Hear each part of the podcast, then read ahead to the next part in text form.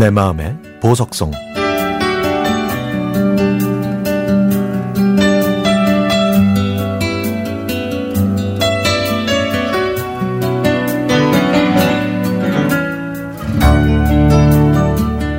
(20여 년 전) 우리나라의 컴퓨터가 본격적으로 보급되기 시작하면서 컴퓨터를 배우는 게 중요해졌죠. 그때는 직장에서 워드 자격증 기능 시험을 봐야 했고요. 인사 기록카드에 그 기록이 남을 정도였습니다. 제 나이 40대 초반이 돼서야 집에 컴퓨터를 들여놨고 직장에서도 기안할 때 컴퓨터로 작성했습니다. 저는 젊은 친구들한테 창피를 안 당하려고 자판 연습과 컴퓨터 기능을 공부했지만 속도는 느렸고요. 급한 마음에 오타가 작렬했죠. 그래서 컴퓨터 연수를 받았는데 무슨 소리인지도 모르는 걸 며칠씩 듣는 바람에 저의 스트레스는 극을 당해 달했고 결국 컴퓨터로 애먹는 꿈을 꿀 정도였습니다. 직장에서 워드 프로세서 자격증 따는 게 붐이 일어서 결국 저도 도전하기로 마음먹었습니다. 뭐 필기야 그냥 외우기만 하면 되지만 실기가 문제였죠.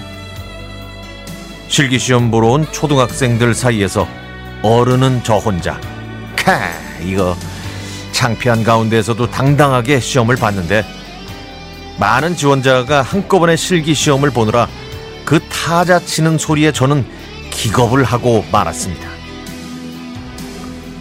콩콩거리는 심장과 떨리는 손 때문에 실수를 연발했고 그래서 저는 결국 떨어지고 말았죠.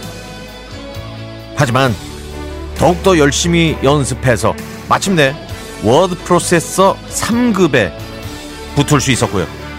연속으로 2급에 도전했는데요. 뭐 2급 시험도 두 번이나 떨어지고 세 번째 시험을 봤을 때는 시간 안에 끝냈고 또 틀린 것도 없어서 내심 발표를 기다렸습니다. 발표 날 아침 초조한 마음에 일찍 잠이 깨서 컴퓨터 앞에 앉아 제 주민등록번호를 기입했더니 불합격입니다. 라는 글자가 보였죠. 저는 한숨을 쉬고 다시 등록해서 몇 개월 후에 서울 남대문의 상공회의소까지 가서 다시 시험을 봤습니다. 직장이 가장 바쁜 2월이 시험날이라 어쩔 수 없이 직장 상사의 눈치를 보면서 조퇴하고 시험 장소로 갔죠. 그곳에 도착해 정해진 자리에서 어, 시험을 보려고 제 주민등록번호를 입력한 순간 모니터에 귀하는 시험을 치를 수가 없습니다. 라는 글이 떴습니다. 저는 깜짝 놀라서 담당자에게 물어봤더니 어이가 없다는 표정으로 저를 쳐다보더니 아니 저번에 합격했는데 왜 또 시험을 보냐고 하는 거예요. 그래서 저는 아니 저번에 불합격이어서 다시 응시한 거지 내가 또 왜 왔겠냐고 대꾸했더니 담당자가요 제가 합격했다고 하더라고요. 아니 뭐 합격해서 좋기는 한데 그동안 연습한 시간과 조퇴하고 온 게 억울해서 저 자신한테 화가 났습니다.